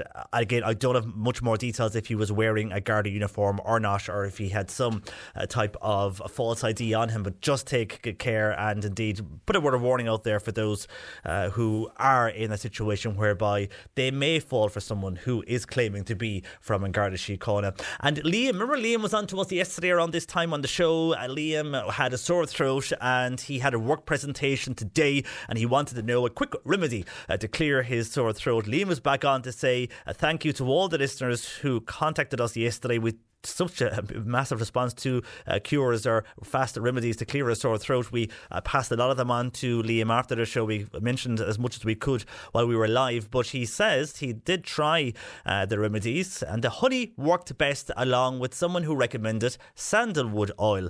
His presentation went all fine this morning. He still has a touch of a sore throat and a tickly cough, he said, but for the presentation, he took a spoon of honey beforehand. It did soothe his throat and everything worked out for him, but he just wants to text back and say thank you uh, to all the listeners who did provide support yesterday. So there we are from Liam. But can we help somebody else out? Actually, two people who, who for help. First of all, uh, this is Mara on WhatsApp who says, I have a question, JP, for your brilliant listeners, if somebody can help me out. I have one door in my house that was sprayed by a male cat. The door is now horrible. I have tried mopping it with bleach, vinegar, and baking soda, each separately, but uh, no luck. So, any ideas, please, for Mara, uh, who has been in touch via WhatsApp to 086 2103 103. If you do WhatsApp or text us or call Bernie as well on 0818 103 103 for a cat that has sprayed uh, a male cat a door in Mara's house. How can she get rid of that smell from the door uh, and clean it up? And then this Bernie tells me is someone who was very genuine. So we'll put it out there to see if if anybody maybe uh, came across this man Joe. Joe is from Kinsale Beg in County Waterford. And I'm not sure if you're walking on the street, if you see someone, does do sparks fly? If you're on a busy street and you catch eyes with someone, well, Joe feels it did in this situation because last Monday week, the 12th of September, at about 5:30 in the evening, Joe was heading towards uh, Lidl in Cork city centre, and a lady came up Paul Street, and he says their eyes met and he felt there was a spark. So he's just wondering, by any chance, if that lady was happened at this moment in time to be listening to this show, would she get in touch with us? So maybe that lady, if you were eh, in the area of Paul Street in Cork City Centre, Monday the twelfth at around five thirty, and you you felt you crossed eyes with another man and there was a spark. Well, Joe, who was in Kinsale Beg in County Waterford, who was in Cork City for that day, would like you to get in touch with us and we'll pass any numbers and connect you up and see what happens. Uh, could you, would there be a spark on a busy street looking over? God, I don't know. Let us know if you think there is. Sometimes it's, things are so busy. I'd be in a world of my own half the time. I don't see people that I know passing me. That I mind someone to see if there's a spark. Anyway, uh, if if maybe you can, if there is a spark when you lock eyes on someone on a busy city street, let us know. Joe is looking for some information. Anyhow, uh, you never know. We could be in luck. And moving on to other issues we discussed this morning. First of all, on the buses and the calls we received and the emails from those living in the Charleville area who feel at this stage they are being ignored. They have no public bus service. They have uh, public bus service and a train going through Charleville, but at the wrong times for the timetable. You won't make work or college in time in either Limerick or Cork City. Uh, so they want availability made on the timetables to readjust them so the train will stop early in the morning for those heading to work or college and likewise in the evening and similar with buses. Uh, there is only the uh, bus Éireann or expressway routes serving the area. In fact, more or less serving all of North Cork. Apart from the local link, there is no uh, connect services like you would have in, with the Cobh Connect or Cork Connect or West Cork Connect. Uh, they don't have that in the in, in I think in the whole area of North Cork, unless I'm wrong. Anyhow. Uh, on this. First of all, Mary says, I have a free bus pass. I have it with three years, but there's no bus near me, so I have not used it once, says Mary. So uh, that's another example of receiving the bus pass, but there's no bus in her area of Duhallow. And Tim is in Bandon. He says, We are so lucky to have West Cork Connect. I work in Cork City and I live in Bandon. It provides extra times along with the bus Éireann service, but I do agree with your earlier texter. The lack of a train service in West Cork is a huge loss. But then when I hear the lady from Charleville speaking to you, I wonder would it be because they have a train station but trains passing by? You'd wonder are we losing out without a railway service? And staying with transport and on the roads, and we heard earlier from Councillor Noel McCarthy in Fermoy and also callers we had on who were frustrated. One man going for his NCT today, he feels he's damaged his car from travelling on the main street in Fermoy due to the crumbling surface we're hearing about earlier in the show. Well, John is in Fermoy. He says if all the traffic was stopped coming through and people used the toll road instead, the roads in Fermoy would last much better. So, John, from what you're saying, I presume you really you feel that people are avoiding the tolls and coming through the town of Fermoy, and that's why there's extra pressure put on the roads. And that toll was there for a reason to take the traffic out of Fermoy, but maybe people are avoiding tolls and uh, heading back in through the town, and that's putting extra pressure on traffic and therefore on the roads. While Joe is in Kilmallock, and he says if he wants to go to Dublin, he has to go to Charleville because they have a railway station in Kilmallock but it is closed down. He feels with the demand these days, and like what Evelyn was saying when I was speaking to her earlier from Charleville, and the population growth in so many areas now where people have moved home over the last two or three years, but also uh, since evaluation was done back about 10 or 15 years ago on these services, uh, you have people who are after relocating to areas outside of cities due to the high prices within all our cities in Ireland. So Joe feels that Kilmallock railway station should be opened again. The trains pass through Kilmallock every day anyhow, so a bit like Charleville, they're going through but in Kilmallock's case, the railway station is just closed down, uh, even though uh, the trains do pass back and forth. But if they were uh, open, if the station was open, that people would use it in that area for commuting to wherever they wish to commute, be that from Tralee, Mallow, or, or on to Limerick. Thank you, Joe, uh, for your call to Bernie on 0818 103 103. You can text or WhatsApp 0862 103 103. And earlier we heard from a lady who went into her local phone shop to uh, purchase a new phone. Her phone had literally broken. She needed a new one there and then but also she uses her phone for college. So went in, uh, the explained to the person behind the counter, the sales guy, what she needed. He gave her this phone. It cost 200 euros and basically when she left the shop and went home, she realized she could not do what she wanted to do on the phone. And she had highlighted this that she wanted the phone to do X, Y, Z to the sales guy. And realizing after she paid her price and left the shop, it doesn't do any of that. Now, we did advise people there are certain phones out there that don't have the Google Play Store. If you're buying Apple, it's different. They have their own Play Store, but on the Android system, there is some phones and they have their own App Store, but they don't have the Google Play. So a lot of the colleges these days, uh, as this lady is part time in college, will use services from Google, and then you can't download those services because obviously the phone doesn't contain Google apps. Uh, well, a lot of people on text feel that this person has some comeback. Margaret in Tallow says the lady should be able to claim her money back uh, for the phone if she went to the small claims court. Could they help her? Says Margaret in. While a number of people say that lady, the phone that she purchased, uh, she of course is entitled to a refund as it's not fit for purpose. If she explained to the sales assistant what she wanted and left with a product that doesn't provide that, then in many people's eyes, they feel it's not fit for purpose. Well, we're going to speak, uh, we won't get to it now before one o'clock today, but we are going to check in with Dermot Jewell from the Consumer Association of Ireland because uh, I have received another text from somebody else who has been in a similar situation.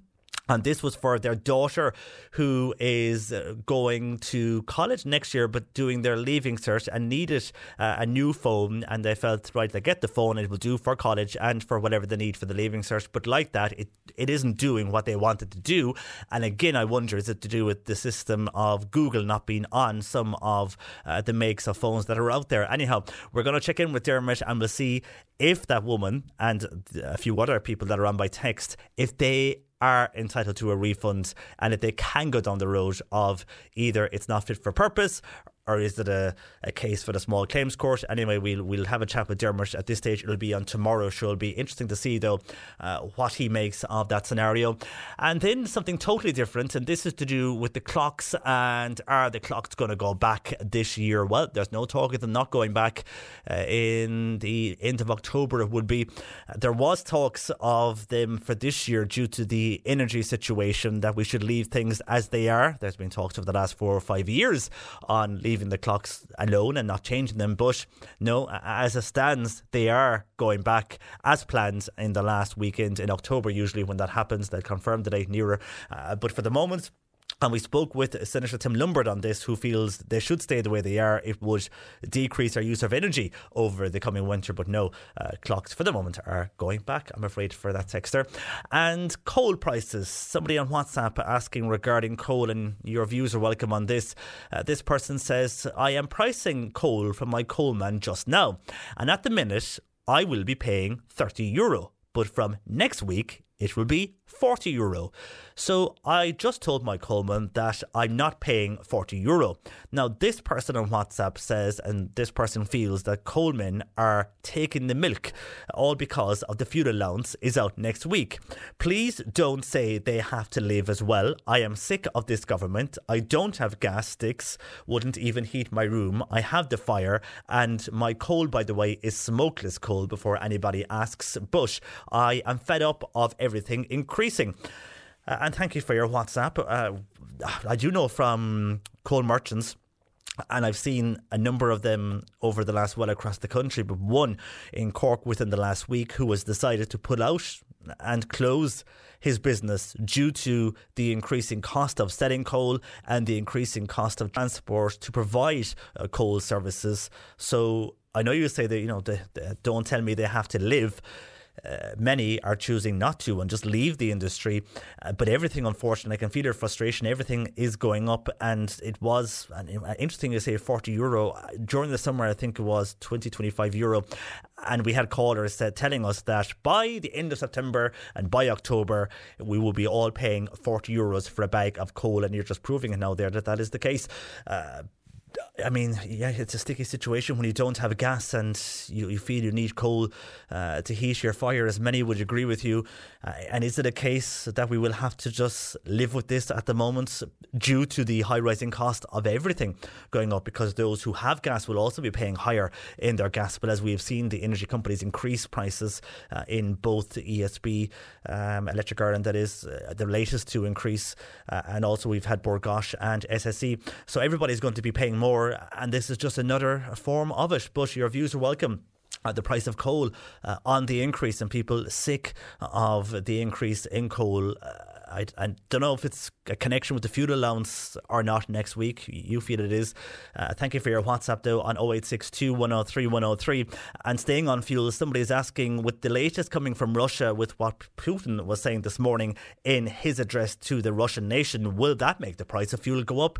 It may do. Uh, no idea if it will or not, but it may do. And the reason of this is because the Russian president, he's threatened the West with nuclear powers if it continues in his view, to blackmail his country following the invasion of Ukraine. And four occupied regions in Ukraine are planning to hold votes on joining Russia.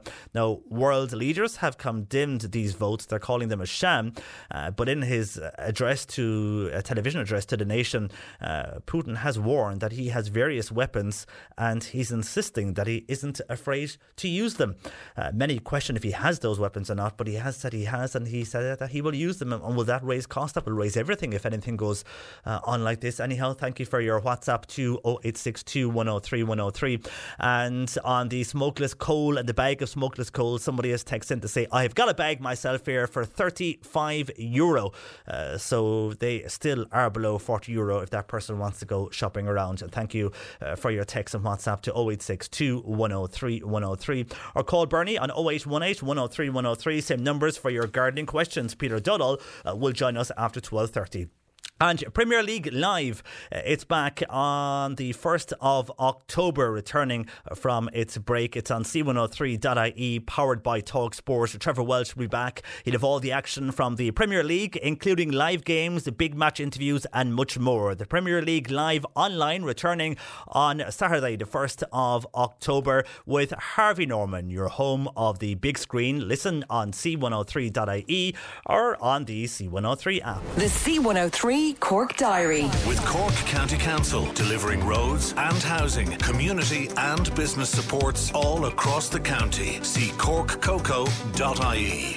And if you have any items to donate to the fundraising charity Picnic and Sale of Work, well, you can do that and send them in to Jean on 085 209 0440. This is due to be held in Newtown Shandrum on the 1st of October. And proceeds from this charity day will go to five charities. They include the Irish Cancer Society, also the Heart Foundation, and the Alzheimer's Society. And a Monster Coffee Morning will go ahead this Friday morning at the High Street Lounge in Horrigan. Newmarket from 10.30 to 1pm. All proceeds go to Marymount Hospice. And Team Hope's Christmas Shoebox Appeal is about to launch a nationwide appeal for volunteers, but they're also looking for new teams in Mallow to help check donated gift-filled shoeboxes in one of the new checking centres in Mallow. And for more information, you can go to their website, teamhope.ie. And Hurley Heath Sintra, they will hold their annual spinathon. That's an aid of Blackwater Search and Rescue. It's going ahead this Friday in their Millstreet, Mallow, and Fermoy stores. And Rathbarry and District Vintage Club, they're going to hold their annual tractor, truck, run, and motorcycle. It's going ahead this coming Sunday. You can register from 11am in the parish hall. And this year, the run is in memory of former club member Rex Kingston. And all proceeds will go to Breakthrough Cancer Research and Ardfield Rathbarry Parish Hall Renovation Fund. Cork today on C103. Call Patricia with your comment. 0818 103 103. And Shane on text who tells me he was at the ploughing championships in Laois yesterday. What a display of everything. He asking, was I ever there? What a super day. The weather was fantastic. No Wellingtons to be seen on people, says Shane. Yeah, they're very lucky this year with the weather. I think on Thursday though there could be a bit of a change. They may be lucky.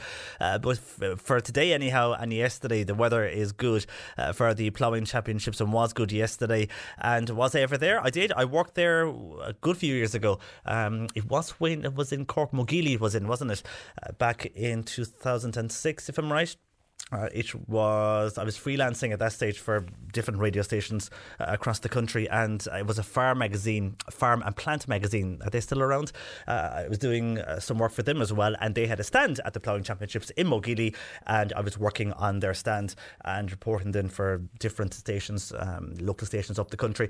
Uh, so yeah, it's a great event, Shane. I must say it's a fantastic event, and it's it's just huge. I mean, it's the scale of what goes on there, all the various exhibitions from everything. It's you know, a lot of it has nothing to do with farming. People think it's a big farming event. Yes, it is, uh, but there's so much there for people who have no interest in farming. And also outside of that, you've got to remember, and it's the World Ploughing Championships are going ahead uh, this year in Laois. At the very end of the displays is where the uh, ploughing uh, takes place, and we have so many competitors from Cork, and over the years, so many successful uh, competitors from Cork. So we wish them all well this year as well.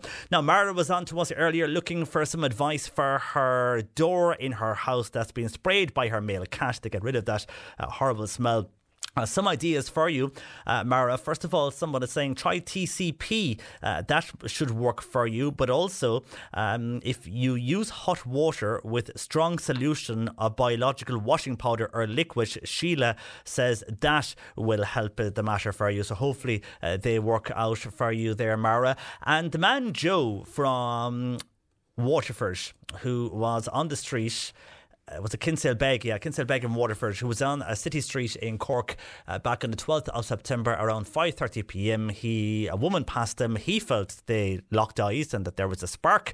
And I was kind of saying, can you have a spark uh, on a busy city street if you lock eyes? Anyhow, uh, he thinks he had. He wanted to know if that person that he locked eyes with, if that woman was listening around now to make contact with us. She might, and you never know. Could be a beautiful, blossoming relationship. But uh, a bit of advice for you, Joe, from a few people, summed up by this texter who says, For that misguided man from Waterford, if you want money in your pocket and peace of mind, forget your looks and eyes and mind yourself, uh, Joe. So there you go. Not too sure what you make of that, but that's what's come in so far on text or WhatsApp on 0862 103 103. Uh, that number also for your gardening questions. We'll be speaking to Peter Dowdall very shortly, or you can always call Bernie 0818 103 103. Peter uh, will join us with gardening advice next.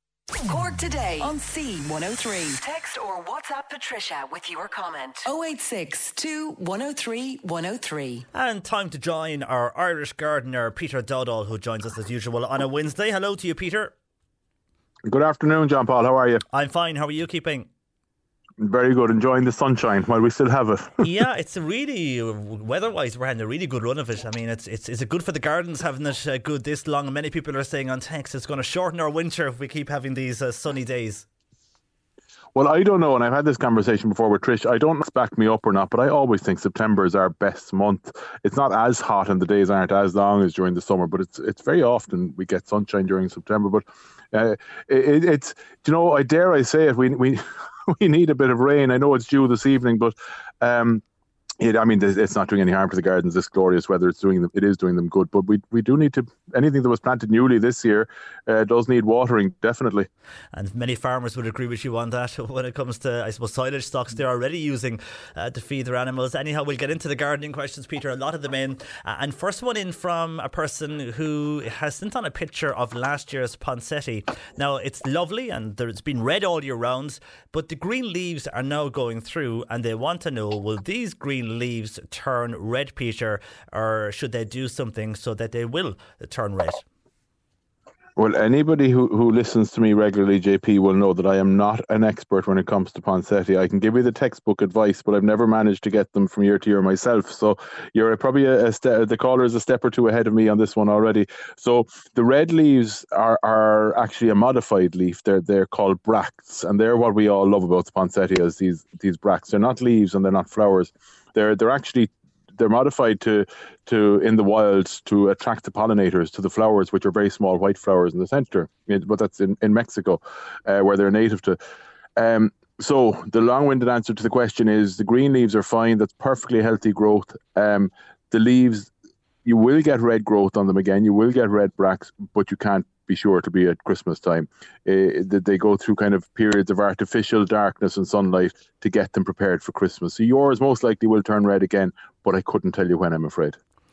All right, and uh, this is from Pat Peter. Now, he has a small footpath, but he wants to know what's the best thing to set there when he means there at either side, I presume, of the footpath that's an impossible one to answer really without without seeing it like uh, and what does he want? Does he want something very small and and ground cover or does he want something more hedgy or you know uh, and then you need to look at things like you, you, what kind of is the soil is it is it free draining or is it boggy? And then you also need to look at things like aspect like is it very very sunny or not? So i couldn't even attempt an answer at that one i'm afraid. Like when you're getting into specifics as to what plants to plant where you kind of really need a lot of information.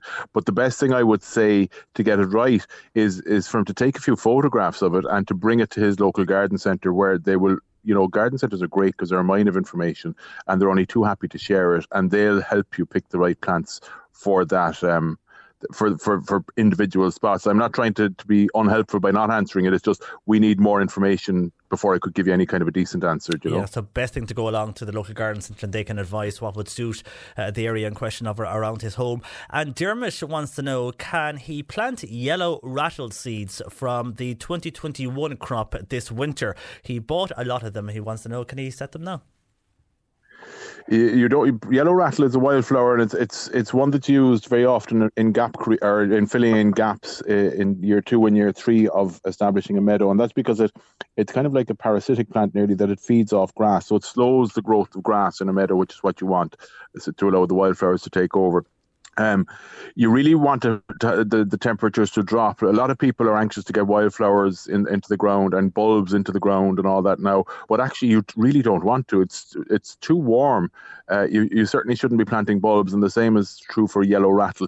You want there to be a frost first. You want the, the frost to start on the soil first before you sow the re- yellow rattle, or else it just won't germinate.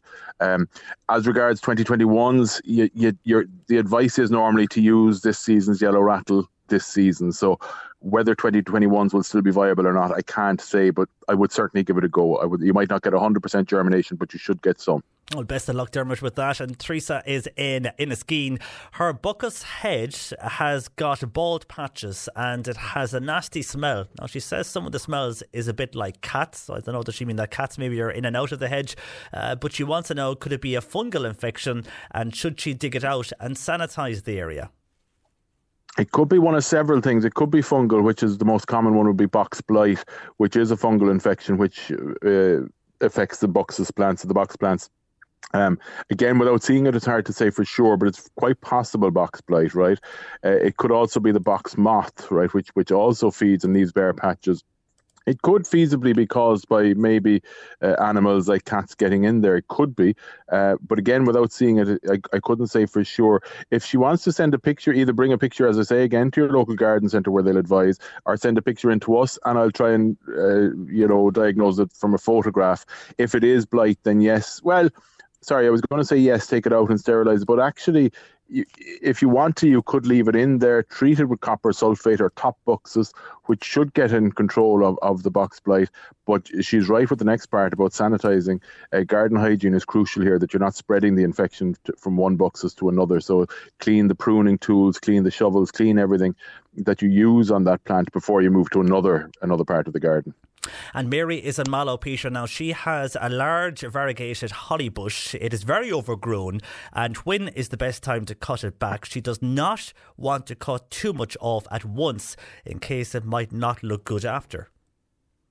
Well, she's right not to cut off too much uh, at once. And often, when you're doing what we call restorative pruning like this, you do it over three and even more years because number one, yeah, it may not look good, but maybe that's number two that it doesn't look good. Number one, it might be too much of a shock to the plant if you take too much of it off in one go.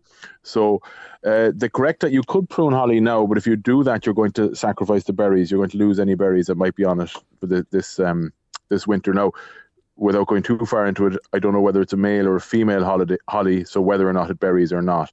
Uh, I suppose realistically, whenever you prune it, you're going to end up sacrificing the berries. So I would say the right time to prune it would probably be for me uh, just after flowering next year. You could try it just before flowering next year, which is kind of April, May time. Um, but whether if you do it just before, the, the reason I say if you do it just before flowering, you may still get some flowers afterwards, which will give you berries. But I suppose the berries aren't the priority here. It's more about reducing the size we can get in the shape right. So I would say just after flowering next year, kind of April, May. And Jerry is in Doneraile. He has a new patch of lawn which is full of weeds. Uh, can you recommend anything to get rid of the weeds, Peter? A hand trowel and get out there, I'm afraid, and, and dig them out. Now, if it's a new lawn, very often people see new lawns and, and they're alive with annual weeds, particularly rapeseed and a lot of what we call wildflowers, which will, will have been laid, the seed of which will have lain dormant in the soil for maybe centuries, believe it or not. Um, and when you go at the topsoil or when topsoil is moved onto a new site, uh, those seeds are brought to the soil surface and they germinate, right? So you might think you got bad lawn seed, or you might think whoever was laying the lawn for you didn't know what they were doing. But actually, it's just part of nature. So when it becomes alive with these kind of seeds, you can really become disheartened and think, "Oh, it's all a flop." But actually, when once you start mowing a lawn, the annuals will just die off because they're only a one-year plant anyway. So don't worry about it. Now, if that's not the case, if they're perennials like docks or thistles or, or nettles or anything like that, really, I mean, the correct thing to do is get in there and and dig them out. That is the the, the best way to do it. But more often than not with new lawn, it's just annual weeds that have come up with the soil being turned. So regular mowing should get in control of it. And Carmel in Milford, she has a wild flower patch. Now, most are finishing flowering. When should she cut them back? I love when we get the a well-timed question, JP. When so the answer is no. So well, well pretty much now. So if you have a, and as many people around the country have, uh, sown a wildflower patch or just let a patch go rewilded, um, or maybe it's a, you're in year one, two, or three or more of it. So with most of them, uh, the vast majority of them, what you should do is around this time of the year when the flowers, the last of the flowers are going, So you possibly have still have some colour on them. We're having such a nice September, so you could leave it for another couple of weeks, uh, and then you cut it, either trim it or cut it with a hand shears uh, to within a few inches of, of ground level. Leave those trimmings on the ground, JP, so that the seeds then will go back into the soil and they'll disperse again. Uh, but then after, let's say, a month or six weeks, rake up the trimmings and, and move them off into the compost bin. Uh, otherwise, they'll just lead to very bad growing conditions at the soil surface. So leave them for a few weeks so the seed will go back into the soil. Then remove the trimmings into the compost bin, and really you just let it to nature, let nature, and then again, same time next year, you do the same again. I mean, it couldn't be much lower maintenance than that, really. All right, and very finally, two final ones. First of all, Jur uh, wants to know: Can the flame of the forest and camellia bush can they be pruned now? Uh, they can be pruned now, but I wouldn't because what you'll do if you prune them now, uh, you won't harm the plant, but you will remove any flower buds that are there for next year because both of those plants, they're spring flowering plants. The the, the pieris is this lovely lily of the valley type flower, and the camellia, of course, the lovely pink, red, or white, depending. But those flower buds are on the shrubs now for opening next spring. So pruning it now will remove them. Better to leave it till after flowering, depending on which variety you have. That could be April, May, or June. Once the flowers have, have gone off, then prune it would be the advice I'd give. And very finally, Catherine was at the ploughing. Uh, she saw a product called Rinal for plants. It's R I N N A L. Have you heard of it, Peter? Uh, and she wants to know what do you think of it and is it okay to use?